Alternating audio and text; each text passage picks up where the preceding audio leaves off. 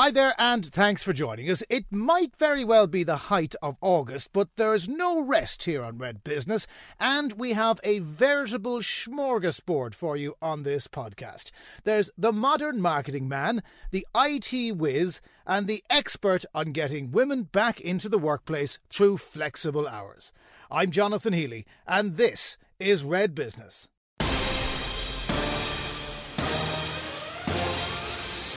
Red Business Podcast with CompuB, building your business with premium Apple solutions. CompuB.com. Marketing is a particularly busy business and sometimes quite a dirty business as well. But my next guest has been someone who's been practicing that dark art for many years. So much so that he has now set up a very successful company that is just celebrating its second birthday. Pat Kierans of Dyjaho you're very welcome to Red Business. Well said, Jonathan. Most people usually ask for help in how do I say this or how do I pronounce it. So well done in getting it right first time. Now, the thing is, with a marketing company, you should always get your name right and an easy name for people to remember. Why did you go for Dyjaho? Again, well done again, Jonathan. Um, I, look, one of the things we, I, I, think we excel at as, as an agency is uh, brand creation, uh, creating new brands, part of which is generating new names and we apply all sorts of interesting creative techniques and consultancy processes and so on and rules.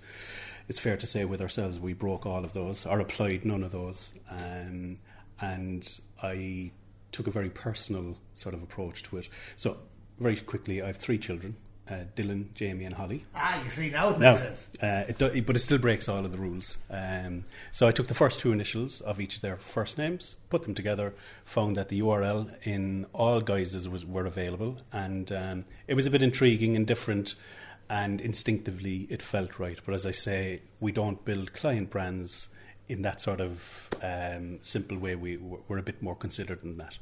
Now, tell us a little bit about yourself. You, your background you're a Corkman. You studied in CIT. Uh, you worked with Bulmers for a while. I did. I had uh, a wonderful, I think, nearly seven years with Bulmers in Clonmel, um, and got to manage that brand at a time when it was beginning beginning to transform from a positioning standpoint, where it had historically been perceived as a very cheap. Um, uh, a brand that attracted in the words of publicans, the wrong type of consumer. Um, so, and the task given to me was to reposition Bulmers to make it a brand that was a lot more aspirational, a lot more uh, welcome in uh, pubs and clubs and so on. And it was wonderful. I, I, think it's one of the last great examples of an Irish company really having the courage to put its money where its mouth is and invest in the brand and allowing the brand and the company to be marketing led. Irish industry traditionally is very much led by finance, um, and I'm not saying that's a bad thing, but when transformation is required, you really do need to allow the company to be marketing led. And the managing director at the time, Brendan McGuinness and Bulmers, was himself a former marketing director, so he brought that philosophy to the company. And we had a hugely successful time in terms of building the brand's sales but more importantly for me, it's reputation and, and so on. But how did you do that? And this is the marketing question. I mean, you had a, a, a product which, as you said at the time, was a little rough around the edges. How did you smooth it out to making it the number one selling cider? Well, I, I think like all great brands, we had to consider every aspect of it. Um, so that went right through from minor changes to the packaging, so evolving the logo to have softer imagery, for for example. Um, but importantly, then I think finding uh, areas where the conceptions of the brand were particularly poor um, and challenging those and being seen to engage in activities that were very much counter to what people would expect. So, for example, we undertook a sponsorship of the Golfing Union of Ireland, which overnight meant that something like a quarter of a million golfers in the country now had a Bulmers branded card in their wallets. And that gave us um, the beginning of an acceptance in that sort of uh, part of society, which was never going to drive huge volumes of sales, but was a key driver in terms of changing people's perception of, of the brand and the product and so on. Um, other sponsorships also played a role. We also invested very heavily in brand advertising. You know, one of my frustrations as a marketer now is that the the the growth in digital marketing and advertising has spawned what I sort of refer to often as marketing technicians. You know, people who know every nook and cranny of the technology behind all of the various media or digital channels out there, and that's very important. But that doesn't make them marketing people. Um, so, from Bulmer's point of view, we invested heavily in brand advertising that wasn't looking for a call to action, that wasn't looking to immediately generate sales the following day or whatever else, but was over time um, built to change perception amongst a large audience out there. So that's that's a brave strategy for the company to back because it means that you're putting a lot of money in upfront in the expectation that over time you're going to get the results that would be a much more difficult sell for me now if I was in that company. Well, I think wasn't the logo at the time time is on our side in, in making the cider, but in terms of marketing, time is no longer on your side. Your your brand can be created and destroyed in the time that a marketing man like yourself would have had a few meetings. Well, it, it, it can. Now, I would say one of the best defences against that is to have constructed the brand um, properly in the first instance, and that's where I, I passionately believe that uh, the digital channels which we as a business use very effectively for our clients. So we manage social media and all sorts of digital marketing for clients. But it's only one facet, in my view, of building and maintaining a brand. So I think the speed with which brands collapse is very much linked to the speed with which they're built. Um, so if you build a brand and build its reputation across uh, a wider array of channels and activities, you have a much more protective layer around that brand if something does go wrong. So it's get the basics right still? Get the basics. Uh, we, we refer to it as brand architecture, but absolutely it's the basics. It's understanding your consumer intimately. It's understanding what your vision for your brand is. What's your tone of voice in terms of how you speak to them? What sort of experience do we expect to deliver consistently to, to our customers, our consumers? And a myriad of all other sort of uh, points of interaction with the brand. It's about paying attention religiously and fervently to all of those. What I love to to observe is the brand build, the perfection, the color. That's ju- that yellow is just a little bit off. Or could we do something maybe to change the shape of that letter R because it's jarring in my mind? I mean, you you must feel like you're having the most pedantic, minutiae discussions that frustrate the hell out of you. But how important are those? Those discussions are often hilarious. Um, my, my favourite request uh, at one one point was when a client asked me to look, can you just make it more designy? Um, what does that mean? What does that mean exactly? So I, I think what we did then was just finish that meeting and got back to it separately. But the I think it's important for clients, and if clients are listening or prospective clients dealing with creative agencies out there, I, I, think it's perfectly acceptable to give feedback which isn't maybe what the agency might like to hear in terms of you're not happy with a particular piece of creative. But I think it's equally important that you explain why. Um, so there's always going to be some subjectivity when it's related to visual design, for example, and, and that's okay too.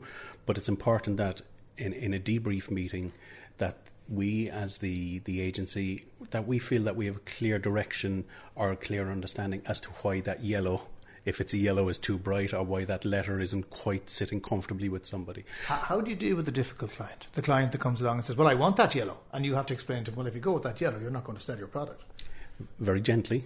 Um, and we use our powers of persuasion.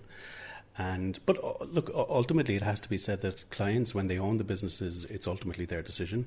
Uh, we see our task as being one of making sure we always give the best advice, and that advice is always based on good experience and expertise. So generally, uh, generally, I think our opinion tends to be the direction that we follow. Um, but there have been occasions, and I have to say, where clients have been proven right in, in hindsight. I think it's important that it's a two way conversation and that we're both listening. How long have you been doing this now, roughly? Are, are, you ta- are, you, are, you in your 30th year of this gig? Am I, am I, I'm getting close to that probably. Yeah. I, I, I, left Cork in the 80s um, when there was virtually no prospect of starting any kind of career, let alone a marketing career. Um, so I was in my early 20s then and uh, I started as a marketing assistant with the company that used to make Spam, a brand that most oh, people yeah. will have forgotten. No, that, that, that's a hard sell. At the time, it wasn't so much a hard sell because uh, the, the, the, recent trends we've seen in terms of people's uh, desires for freshness and food and so on, that hadn't even begun to emerge. Um, but yeah, it, it, it became a hard sell. And the reason I asked the question is that you're going to encounter 19 year olds, 22 year olds who think that they will know it all and who might have had one or two small victories in a, what will be a long career. And you're up against that. And is, is that frustrating because they have the digital skill set and the idea of, well, let's make this viral and I did this already so I can do it again. How do you combat that? How do you use your experience, Pat, to say, well, there's a better and a different way? Well, the first thing we do with that is embrace it because it's a really important part of what we do. Um, so we have those skills in house and we apply them every day on behalf of clients. But we insist and we educate the younger members of our team that everything we do has to be based on a strong foundation of a brand. So all strong companies, I think, without exception, believe in the the importance of their brand and the strength of their brand. So we embrace all of those digital techniques fully, and we, as I said, deploy them effectively.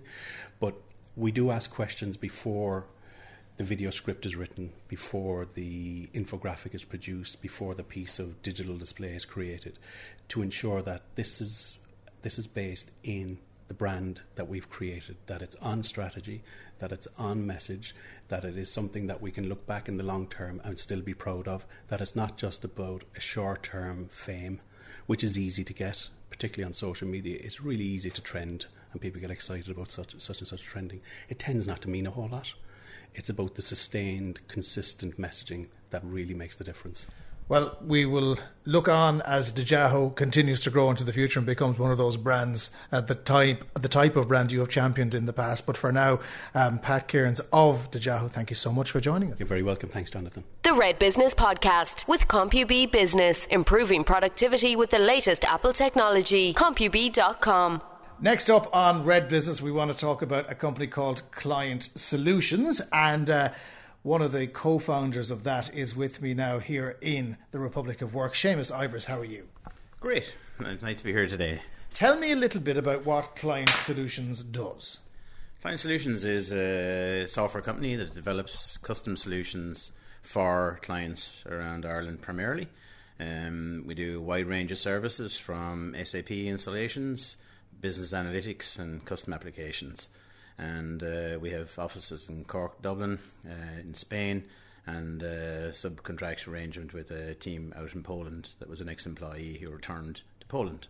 So tell me, how does it work? I mean, we all have software that runs on our phones and our computers and everything like that. But do you specifically go into companies and say, "Well, you have problem X, and here's the software to fix it"?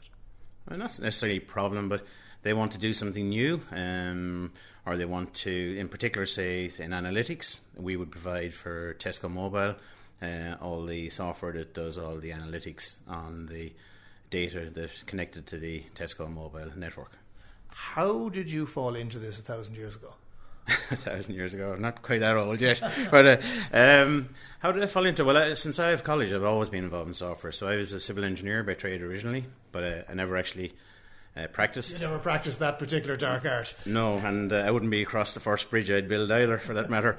But um, so I got into it uh, in that, and uh, so I've been in software ever since. Uh, started off my own company back when I was 23 in Cork here, and uh, then started off with the current company back in '94, and ran that for a few years, sold it, and then just recently repurchased it.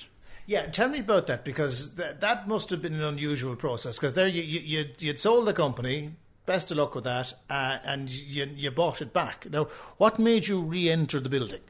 Re-enter the building because, first of all, I suppose the opportunity presented itself to do so.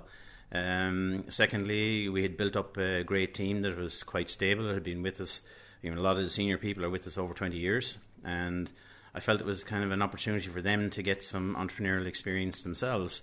So it wasn't just a matter of us buying it back, but also them buying it back with us and participating in that, which they hadn't done originally when we founded the company. Well, you gave us an indication of that already by telling us about that you had a, a, a an employee who went back to Poland, and now that's he, he is running the Polish operation for you. Mm. Do you believe in that? Do you believe in letting talent come through, not just to be there and be staff, but to actually benefit from and to grow the company? Big time. I mean, my first company that I set up, there was about 15 people from that company went off and built their own businesses and sold them for quite reasonable sums of money. And like, I would be proud of that, uh, you know, in itself. And one of the things I always felt was we had been quite successful, but there was actually very few people went out of the company and set up their own companies, which was a positive in that we retained them, but a negative in the sense that they hadn't had the opportunity for uh, growth. We did in Poland. We had an employee who wanted to go back. He set up. He's now ten people in Poland working with us. We have a guy from Spain who went back and set up a team in Spain, so he's part of the company now as well. We even have people in Australia, a guy in Australia who wanted to go out there with his wife, and he's working for us out in Australia. So, the product, does it necessarily change when you go to a new market like that? Are the basics still the same? Well, most of it is actually servicing us. So, it's not that they're building a large uh, kind of local service organisation, but that's one of the plans we would have now. Within the corporate, we really didn't have a remit for that, but as a private company now, again, uh, we will be able to do that. And so I would see great growth opportunities for our own employees, uh, which we have many. We like we have 15 or more countries at the moment in the company uh, from people, and we would see. We'd be delighted if people who, who uh, worked well with us, we had built a level of trust with, and wanted to go back to their own country and build uh, an entity out of that, working with us. I think that'd be fabulous you founded the company back in 94. Now, uh, it's always great to explain to young people the concept of the floppy disk because it doesn't make any sense in their head. But we were using floppy disks back in 94. Now everything's in the cloud, everything is done at a different level. Uh, uh, the company will have evolved throughout all of that, but where do you see it going next? I mean, is is the cloud the end, or will we find some other way of storing data somewhere else? To us, the cloud, eh, eh, you know, obviously is an important part of the whole IT sector, but in essence, the, the whole industry has constantly evolved. It's always gone about halfway houses. You know, we started off with mainframes, then we went to an individual laptop, then we went file server, and when we started off, we were originally client solutions who deliver solutions for clients with the client end of client server. And then we realized we weren't marketing people and we shouldn't be using those words, right? Um, but in essence, it's it, the whole IT industry is constantly about evolving and moving and making the best use of resources. For us as a solution provider, we don't care where the uh, information. So it's in the cloud. So what? It's just another place to put stuff.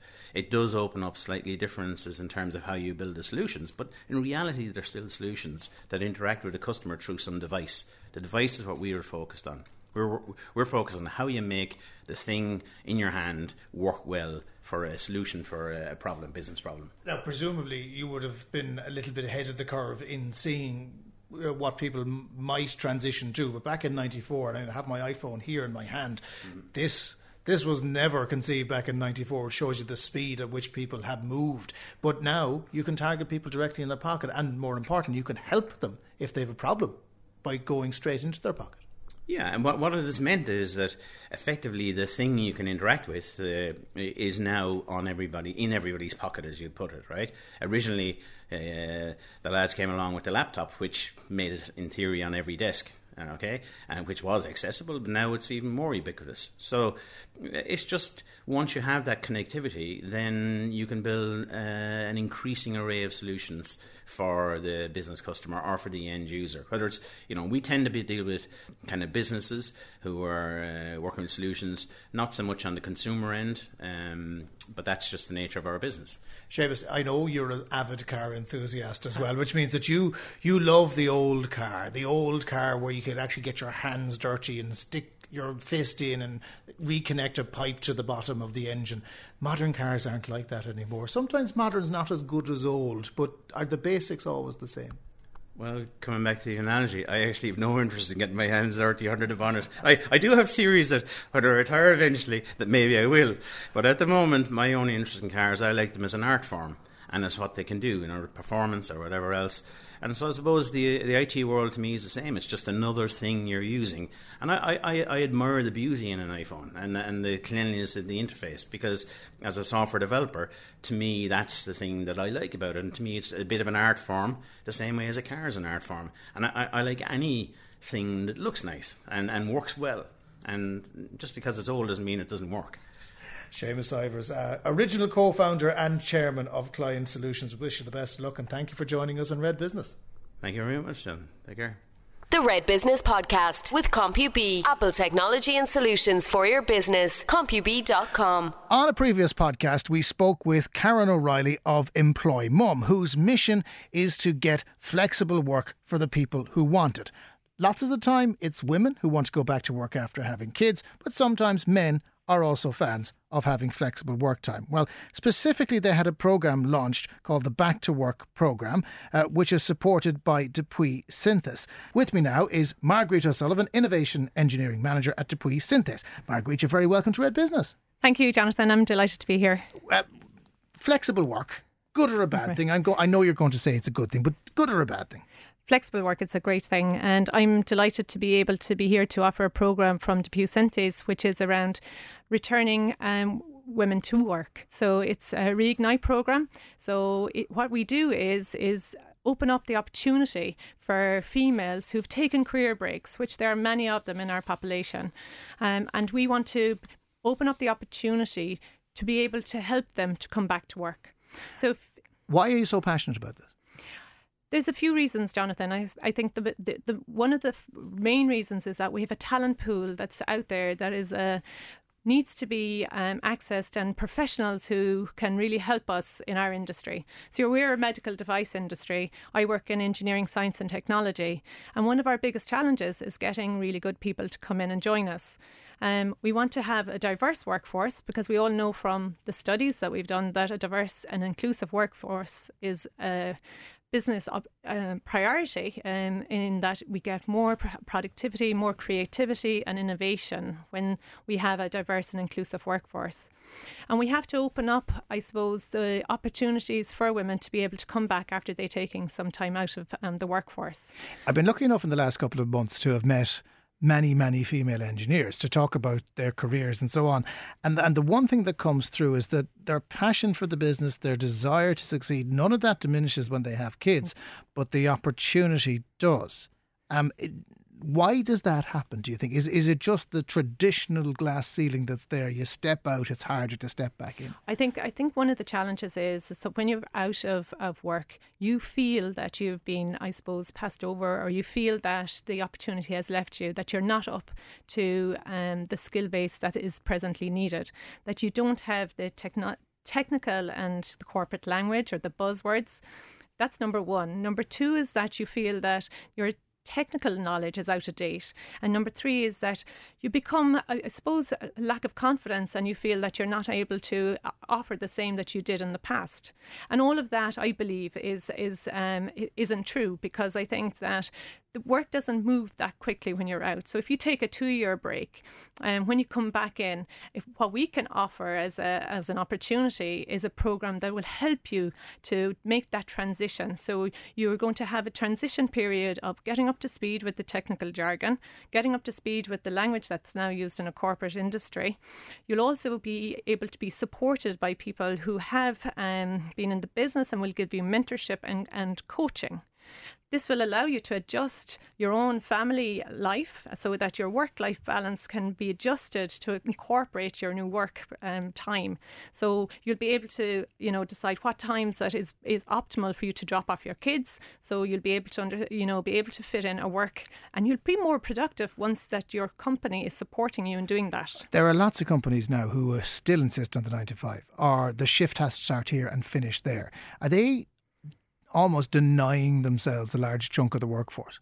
Absolutely. I think at J&J we're a family friendly company. So that means that we have we have policies which will help us to be flexible so that you will be able to we have to be flexible to allow um, for people to to drop off their their kids at the creche or to be able to pick them up and it, it you know being family friendly and having policies to support that will help people to be able to do their work and be able to meet their family commitments equally. When you were talking about the difficulties facing women going back to the workforce, I always think that men are less perfectionist than women. So therefore, even if there's a gap in their knowledge or their skills or their training or whatever, they're more likely to go and throw themselves back into it going, it's grand, I'll catch up, I'll just get in first.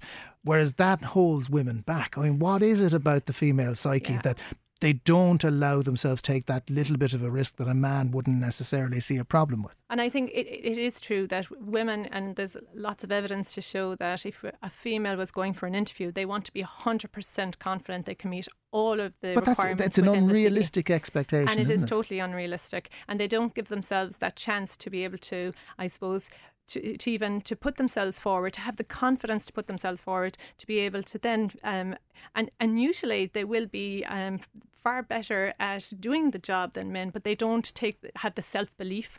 And I think some of this program will be enticing women to take that jump forward, to take up the opportunity, to come back into the professional workforce, and to be able to train and learn as they go and and and be able to be the the fantastic people that that they are at their profession when you look at the statistics more women do science and STEM in college degrees but there's less of them in the workforce currently, and Which, we want yeah, to change that. That makes no sense. This particular internship, uh, the Back to Work program, is it a paid internship? It is indeed. So for the the way this uh, internship is working is that you will come back to work um, and it's paid for six months, and then you have the opportunity for full time employment after it. So you can hang around. It's not like you're Absolutely. out the door. Thanks, thanks for drawing now off with you. Absolutely, there's permanent jobs at the end of this. So what it does do is give you an extended induction period. It gives you time for training and development. It gives you a, a, mentoring program to support you and it helps you to be able to participate in, in your professional development at the pace that you're able to do at that time and, and recognizing that you also have to make that transition from your home life where you're actually going to be going and and and looking after maybe your children or your parents before and after work and you'll also be able to you know adjust by getting used to what the working life will now bring to your family life. Marguerite Sullivan, Innovation Engineering Manager at DePuy Synthes. Thank you so much for joining us. And how do people find out about this, by the way? Is there a website they can visit? Absolutely. We're, we're now going to currently launch the, the Reignite programme from J&J and that will be available um, through the Employ Mum will have um, our information for to help us um, to start the candidates um, And their, we- yeah, their website is employmum.ie. Marguerite, thank you very much for joining us. Thanks, Jonathan. My thanks to Seamus, to Marguerite, and to Pat. Don't forget you can download Red Business in its entirety from iTunes. Niamh Hennessy was the producer, and we'll catch you on the next one. The Red Business Podcast with CompuB, Apple technology and solutions for your business. CompuB.com.